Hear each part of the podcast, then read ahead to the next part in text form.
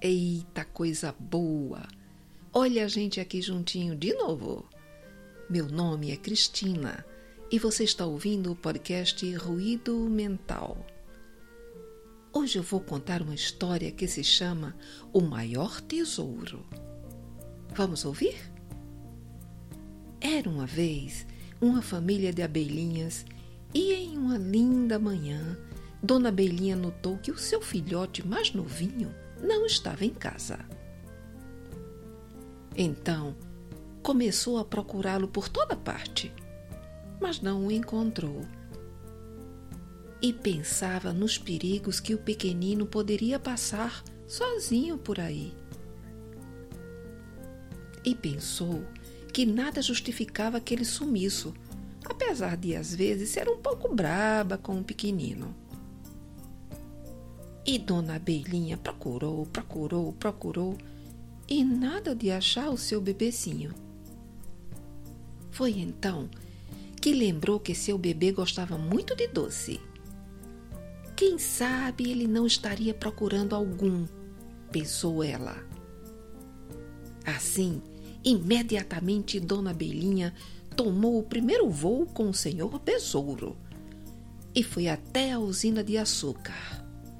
Mas, infelizmente, tinha se enganado.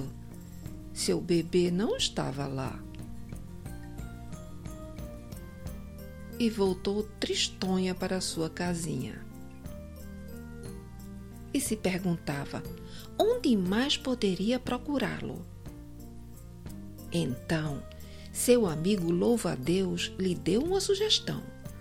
Dona Abelha, será que seu filhote não está na casa de amiguinhos? Assim, incansavelmente ela saiu e foi na casa de todos os amiguinhos dele e só parou a sua busca com a chegada da noite. Afinal, seria difícil enxergá-lo no escuro. Continuaria a sua busca no dia seguinte. Mas como dormir em paz? Onde estaria ele àquela hora? Como estaria? Com frio, com fome, com medo. E foi nesse momento que Dona Abelhinha, em prece, suplicou ajuda a Deus para achar o seu filhotinho. Então ela dormiu e sonhou com o seu filhinho e com os seus primeiros voos, as suas primeiras lições, ao sabor do néctar das flores. No dia seguinte, lá estava a pobre mãezinha disposta a iniciar a sua busca, quando o Senhor Besouro lhe falou: Dona Abelha, já procurou o seu bebê entre os lírios? Ainda não, respondeu ela. Pois deveria, insistiu o Senhor Besouro. E como o senhor sabe? Perguntou Dona Abelhinha. Estou com um pressentimento que ele deve estar lá. Dona Abelha, então, sem perder tempo, voou entre o lodo e lá estavam os lírios brancos perfumando e embelezando tudo ao redor. Sentiu uma paz enorme naquele momento.